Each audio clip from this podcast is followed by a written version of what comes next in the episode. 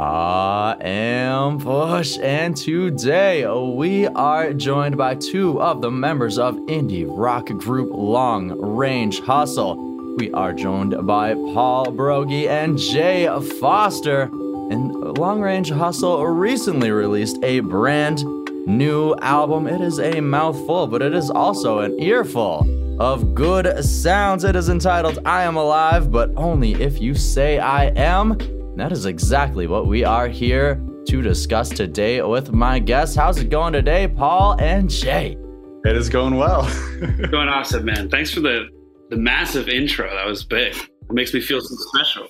Hey, we got to bring it in big. Got to forget that hype, right? yeah. Hey, and it's an album that I am loving, so it's pretty easy to get some hype behind it. These 10 tracks front to back. This I have been listening to this album for like a week straight here. I am loving it so much and I just want to dive into things and first thing that I need to know is your 2019 album Town came out in about February, about 3 years ago now, and you guys were on the road, you were touring, you were going heavy. But then, of course, as with all of us, the world sort of shut down. We had to adapt. So I want to know at what point did this new album actually begin to take form? Are you guys writing songs while you were on the road, or did you begin to write after you sort of got stuck at home? I mean, we, the start of a lot of the songs on this new record were developing through that sort of 2019 town era. We were touring really heavily, but when we weren't touring, we were getting together to start jamming the new record because we already knew at that point that we had a, a, stack of songs that we wanted to work on. And we I, you know in december 2019 we were already making those concrete plans for the next record. We had everything mapped out uh, and ready to go. And then you know come studio, studio was like seconds away from being booked. We had our we had a producer in place. We were like same team as last time. Let's just get ready. Let's do it again let's do it in May. And then it was like all our demos were ready and we were just sort of getting ready, finishing lyrics. I mean, we're very slow at finishing our lyrics. So a good portion of those were written after the fact in the pandemic. But yeah, most of the songs started well before. So it was quite a shock. okay, so you guys were like ready to get into the studio, put things in motion, and then suddenly it's like, oh, I guess we've got some extra time now. yeah, which which ended up, I think, all things considered, might have been uh, might have been a boon.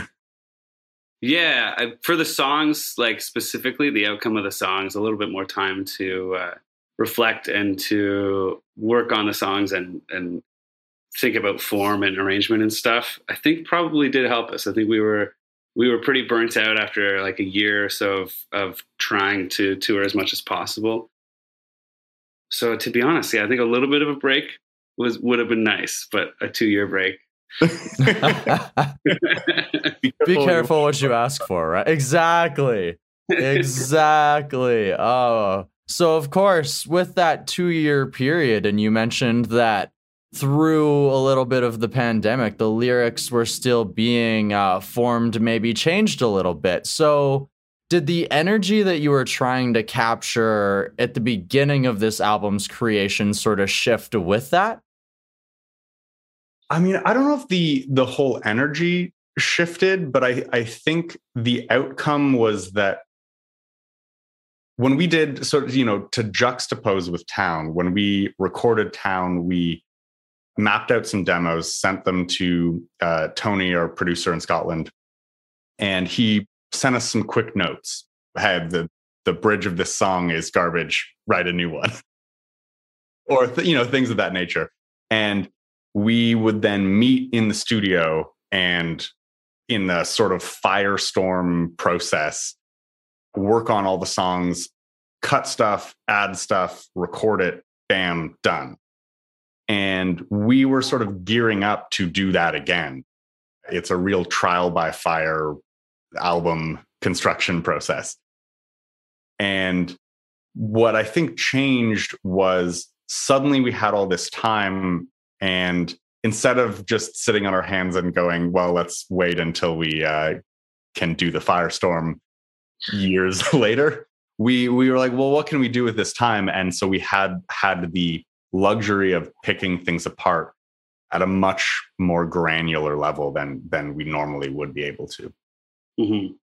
Yeah, I think Tony, uh, our, our, producer, uh, is um, Tony Doogan, and uh, he's located in Scotland. So we were sort of like at the beginning of the pandemic. It was supposed to be two weeks, and then we were like, "Yeah, maybe we'll have to push back our May date." And then we were like, "Oh, can we do it in the fall?"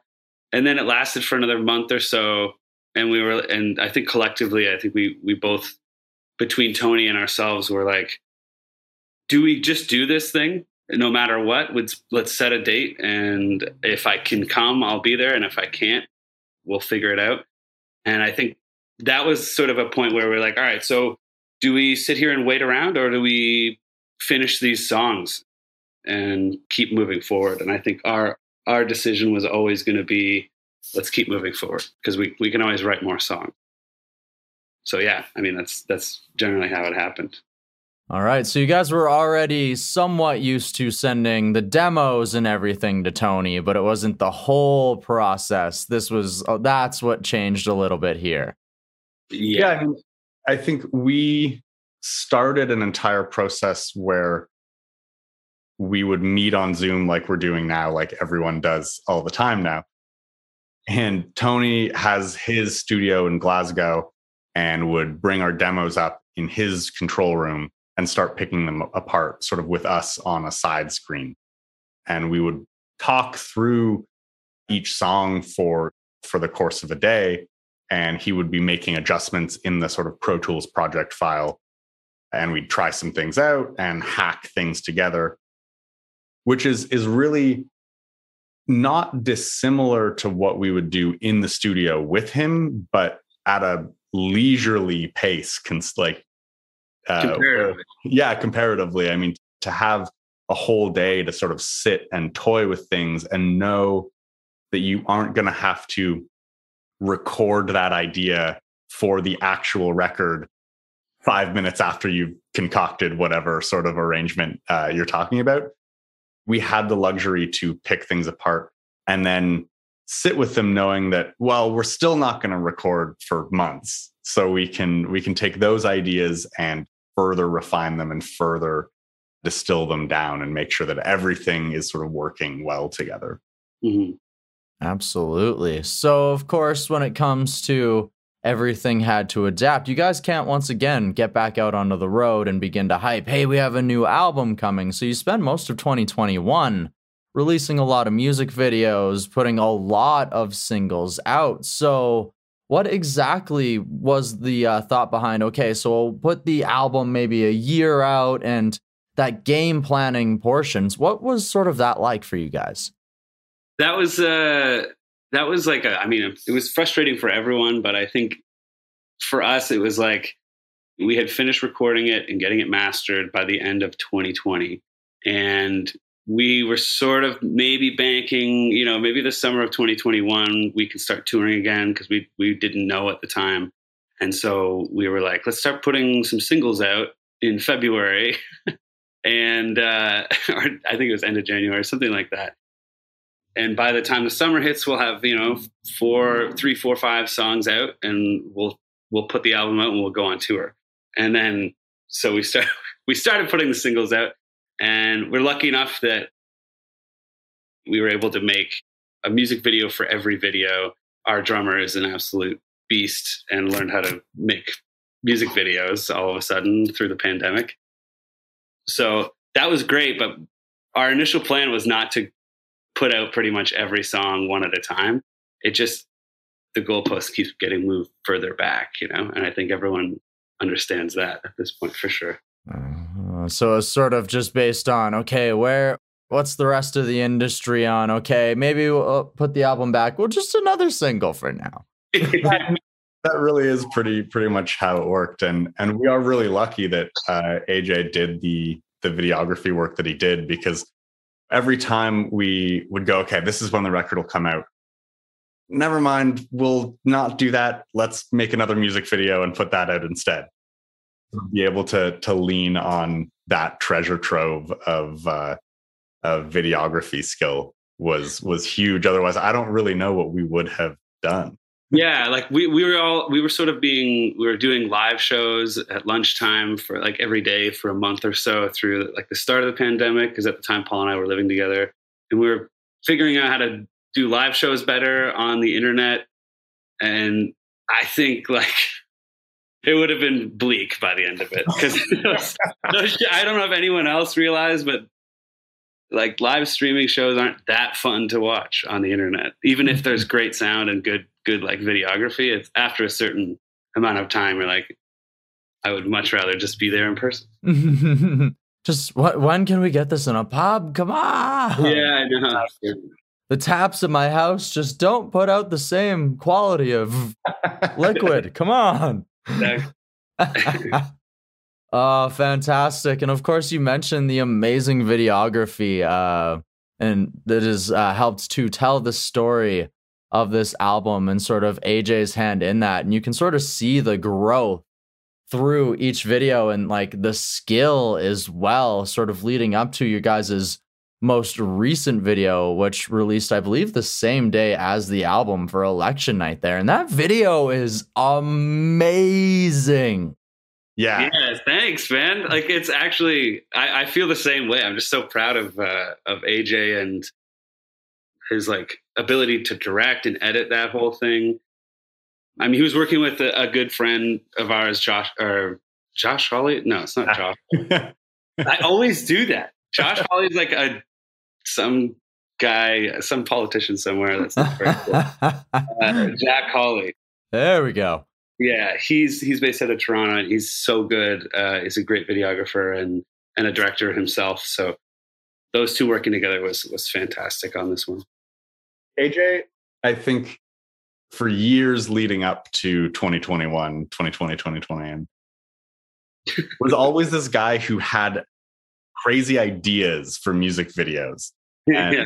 when we were when we were doing town, he'd go, "Oh, I have this I have this idea for a music video. We should be playing on a TV screen, and then we'll like come out of the TV like The Ring, uh, or you know." But we were we were always like, I mean, yeah, that'd be cool, but that sounds like expensive. Who would who would do that?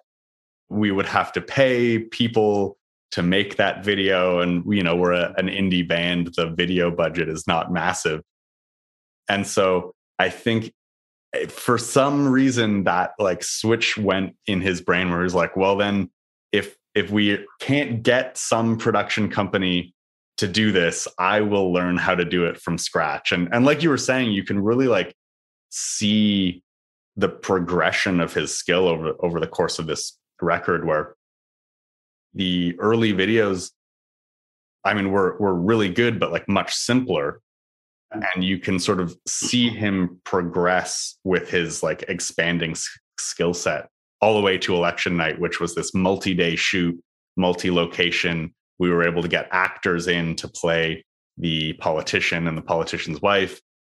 And watching him on the the shoot days was such a cool experience because I mean, he's a fantastic drummer and musician, but he had this whole other presence where suddenly he wasn't AJ the musician, he was AJ the director, striding confidently around the set, being like, All right, we need camera one on this place. I don't know anything about cinematography. Yeah, yeah. So he's got a bunch of cinematography sounding stuff. Yeah.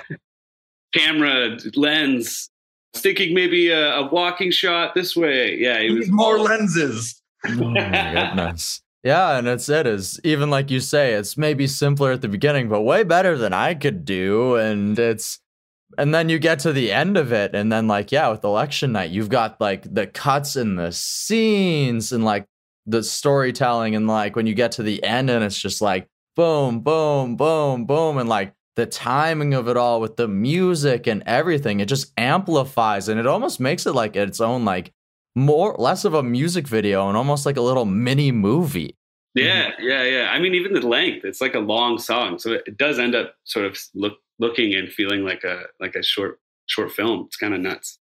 You when you have when you have that uh, six minute runtime, you are able to sort of build a whole story in a way that's a lot harder if you're if you're doing like a two and a half minute, three minute long song for sure. Mm-hmm, absolutely. So, of course, we talked about the uh, visual aspects of this song, and of course, I'd love to uh, dive behind the musical, the lyrical aspects of everything as well. So, is it a the music video a uh, fairly like direct representation of what the lyrics are of this song, or do the lyrics sort of touch on something else here? Yeah, I mean the the song is written as I guess like an an allegory, but the the video is tracking the sort of direct story of the song pretty faithfully.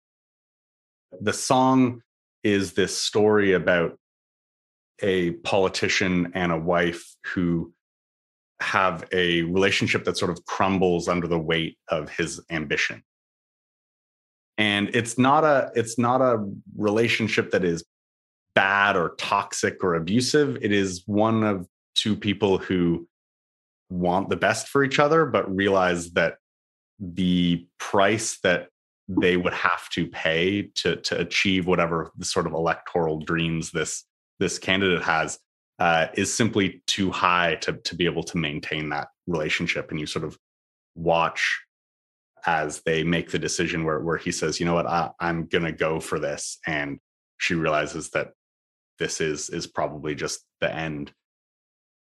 And so you know it's it's uh it's meant to be tragic and and bittersweet, and the build up through that bridge to the end where you you cut back through all of these flashbacks, watching their sort of entire relationship over the span of months or years. It's a, it's a little ambiguous. And leading up to that final moment where the confetti goes off and he wins, and that is that sort of point of no return.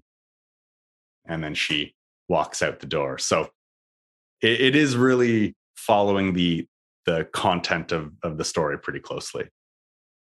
Yeah, and I, I love the uh, quote at the end of the uh, music video there as well. With the uh, maybe with enough practice, we could become better strangers. Yeah, that that's it's funny. That was part of a little post postlude epi, epigraph um, uh, type of thing that I had this idea for a little in the same way that that beeswax on the record has this little post song memorandum i had had had this idea for a little musical memorandum that closes out election night and then it didn't really make sense with the way that the song ended after we we sort of fleshed it out and it falls away to those oohs and it really didn't make sense to have something like start up and do a little do a little tag on that. So so it didn't end up going anywhere. But when AJ was making the video, he was looking up the lyrics, which we sort of have on a, a Google Drive somewhere, and he saw that little bit at the end of it, and he was like, "Is this in the song? Where like where does this go?" it got cut, but I'll I'll tack it onto the end of the video, so it got a little second life. Yeah, I was trying to listen for it inside the song and I couldn't pick it out of the lyrics. So I was sort of wondering, where was this born out of? oh, that's fantastic. And of course, you guys, we mentioned that this video released the same day as the album. And of course, you also had the opportunity to play an album release a party the same night, I believe, as well. How was it like to re- finally return to the stage, bring these new songs to the fans? Man, it was crazy. I honestly, uh, we we played a few shows in November when things were lifted up a little bit, and that felt really great. But there was always like this looming, like we got to. The album's coming out in February. Like, hopefully, we can have a show, and uh, and literally like i think it was like three weeks beforehand we got the show but up until that point we were like we were like i guess we'll have to do a live stream because we don't have any choices like we were trying to get into different venues and no one was like saying yes or no and we were like oh no like we're gonna have to do this thing as a live stream and then we are like you know what let's not do a live stream. We'll do a live listen through with our fans. And then all of a sudden, like Avin texted us, like, do you want to do Lee's? Like on the same day of the release. We're like, what? Yes. oh my God. And I think it was just such a, it was so lucky. And the night itself was like extremely special. It's the first time we've headlined Lee's and it was pretty packed in there and people were singing along to all the songs that we had released throughout the year. And it was, it was just a wild experience. So for, um, for a whole process, like this entire album release cycle has been marred by setbacks and things not working and having to cancel things. And to finally have something click and ev- like where everything comes together in the perfect way was so not how this record has gone up until now. And so it really did feel like there was a little bit of karma coming our way after after such a long and difficult album cycle to have everyone there celebrating it with us was like jay was saying it was really something special yeah what are the chances that like three weeks out like i mean normally when the world is completely open the chances of booking lee's three weeks out are like ex- like not existent at all right? And then just to like it, have it just fall in your lap like hey man you want to do that absolutely what? Did you even know that we had an album coming out? It just was like oh my god you were so lucky. Oh my goodness wow. The night itself was unbelievable uh we it, it is a very cool feeling to headline a room that you've seen so many of, of like your favorite bands play in before. You know, I remember seeing Wintersleep play an unbelievable show there, and they put out the Great Detachment. That was their album, yeah. and I, I, was like, yeah, that was wow. It, it's a really cool thing to sort of feel like you are on that stage and and like you you kind of belong there, mm-hmm. and it's not that you feel out of place, but you get to that spot where you walk out on onto stage in that moment and you really do feel like ah i'm right where i'm supposed to be mm-hmm. You have nerves just the like days leading up to it but that one moment like right beforehand you're like no i'm good. All right let's go. I was i was the day of i was very frayed nerves. And and even sitting in the in the green room sort of up in that corner room uh, beside the stage leading up to it i was like i is everyone gonna leave? Like everyone could just walk out the door before we get on stage that could still happen so yeah this is like the it's like the abusive relationship we had with this pandemic of like are you gonna let you gonna let us do the thing no oh okay sorry it's so close. as, though, as though like the you know the owner of Lee's runs on stage and is like, wait, wait, wait, wait. There was a mistake. Obviously, you weren't supposed to play this show. What, what were you thinking? long range hustle. No, we thought we hu- uh, booked hustle long range. Dang it! oh my god! So you know, it was it was a really cool, cool experience to to actually get to walk out on that stage and, and have everyone sing the songs with us and and go a little uh, you know a little bit crazy yeah they got pretty reckless it was great uh, I love it. And I love that you guys had that opportunity. And I've had a blast of diving behind this new album. I have a one last question for you both. Are you ready for it? Mm-hmm. All right, perfect. So, of course, we've talked about the process of this album, just sort of just exactly that. It's getting there, having it taken away, just this past two, three years of finally uh, getting here to I am alive, but only if you say I am. And what I would like to know now is through this time, how exactly has it helped each of you to either grow as a person or what has it taught you about yourself? Whew. That's a really tough one. I mean, it's not tough, but it's it's heavy. I feel like I've changed a lot over the last couple years. I mean, normally when you make a record, you are when you write a song, I suppose, but the the whole the whole process of songwriting and recording and, and going from nothing to that that final recorded pro- process or uh, product is something inherently introspective where you are trying to figure something out and figure out how you feel about something. I think i'm i'm ripping off donovan woods by saying that you have to be un- trying to figure out how you feel when you're creating a song because if you already know how you feel about it then you didn't need to write the song in the first place. Yeah. And so I think that was doubly so for this record because the process of making the record is is inherently introspective, but doing it at a time when you sort of were forced by the environment and the circumstances of the world to sit by yourself and think about your life uh, sort of amplified that to a, an extreme degree yeah yeah i think that's also why you're asking what we what we learned over that period of time. I think the um, the name of the album uh, it's a, like a it's one of the lyrics in Comeback Kid, but I am alive, but only if you say I am. It's sort of like the first time I heard that line, it hit me really hard because I feel like being alone that, that throughout that whole two year period, being stuck inside, not being able to interact, that line just became more and more poignant.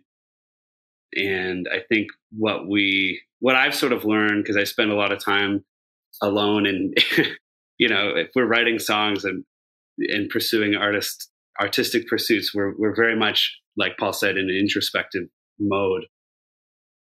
And I think the name of that album hits hard because you realize like you do need, you do need to share your life for it to be something that that happened. It's sort of like if a tree falls in the forest, does anyone hear it? Like if you haven't shared your your passions and your your your insecurities or or shared your joy or sharing your life with some with other people then then did you really live like i think that's sort of it's not exactly the context of the line in the album or in the song but i think for the album we're sort of it's sort of like a cry out to like like I'm alive, but only if if we're going to do this together.